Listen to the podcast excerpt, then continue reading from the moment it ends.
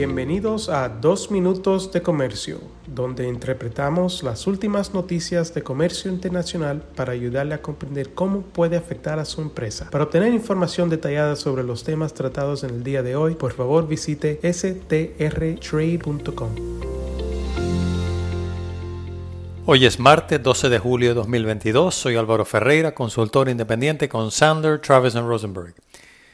En el marco del octavo Seminario Internacional OEA, Gestión Coordinada de Fronteras, el programa OEA y el e-commerce, celebrado a mediados de mayo pasado en Sao Paulo, 11 países latinoamericanos firmaron un acuerdo de reconocimiento mutuo regional que permitirá el reconocimiento mutuo de los programas Operador Económico Autorizado, es decir, OEA, de estos países, los cuales son Argentina, Bolivia, Brasil, Colombia, Chile, Costa Rica, Guatemala, Paraguay, Perú, la República Dominicana y Uruguay.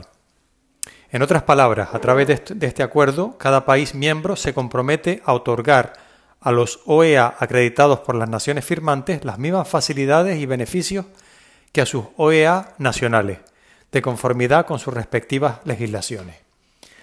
Los programas OEA se basan en estándares adoptados por el sector privado de manera voluntaria en base a su compromiso por contribuir con la seguridad y compartir con el sector público la responsabilidad de proteger el comercio internacional de riesgos como el tráfico de drogas, armas y otras prácticas que fomentan el movimiento ilícito de mercancías entre las fronteras.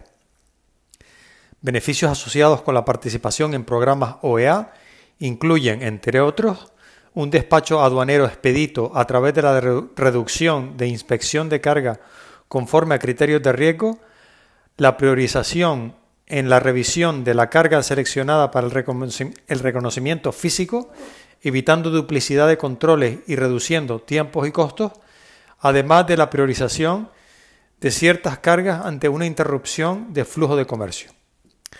Según una nota de prensa de la Superintendencia Nacional de Aduanas y de Administración Tributaria del Perú, la SUNAT, este acuerdo permitirá reconocer y brindar facilidades a más de 2.000 empresas certificadas como OEA en la región y se constituye en el más grande suscrito hasta el momento, al contar con 11 países firmantes.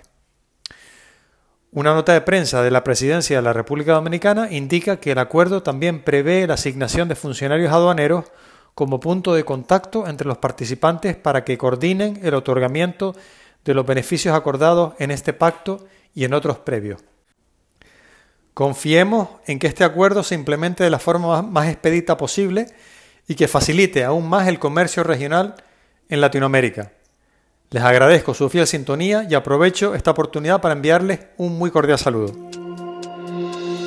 Con profesionales en nueve oficinas, Sandler Travis Rosenberg es la firma de abogados más grande del mundo dedicada a asuntos legales de comercio internacional, aduanas y exportación. Este podcast es exclusivamente para fines informativos y no constituye un servicio legal. La contratación de un abogado es una decisión importante que no debe estar basada solamente en publicidad. Pídanos que le enviemos información gratuita por escrito sobre nuestras cualificaciones y experiencia. Envíenos un correo a strespanol.strtrade.com.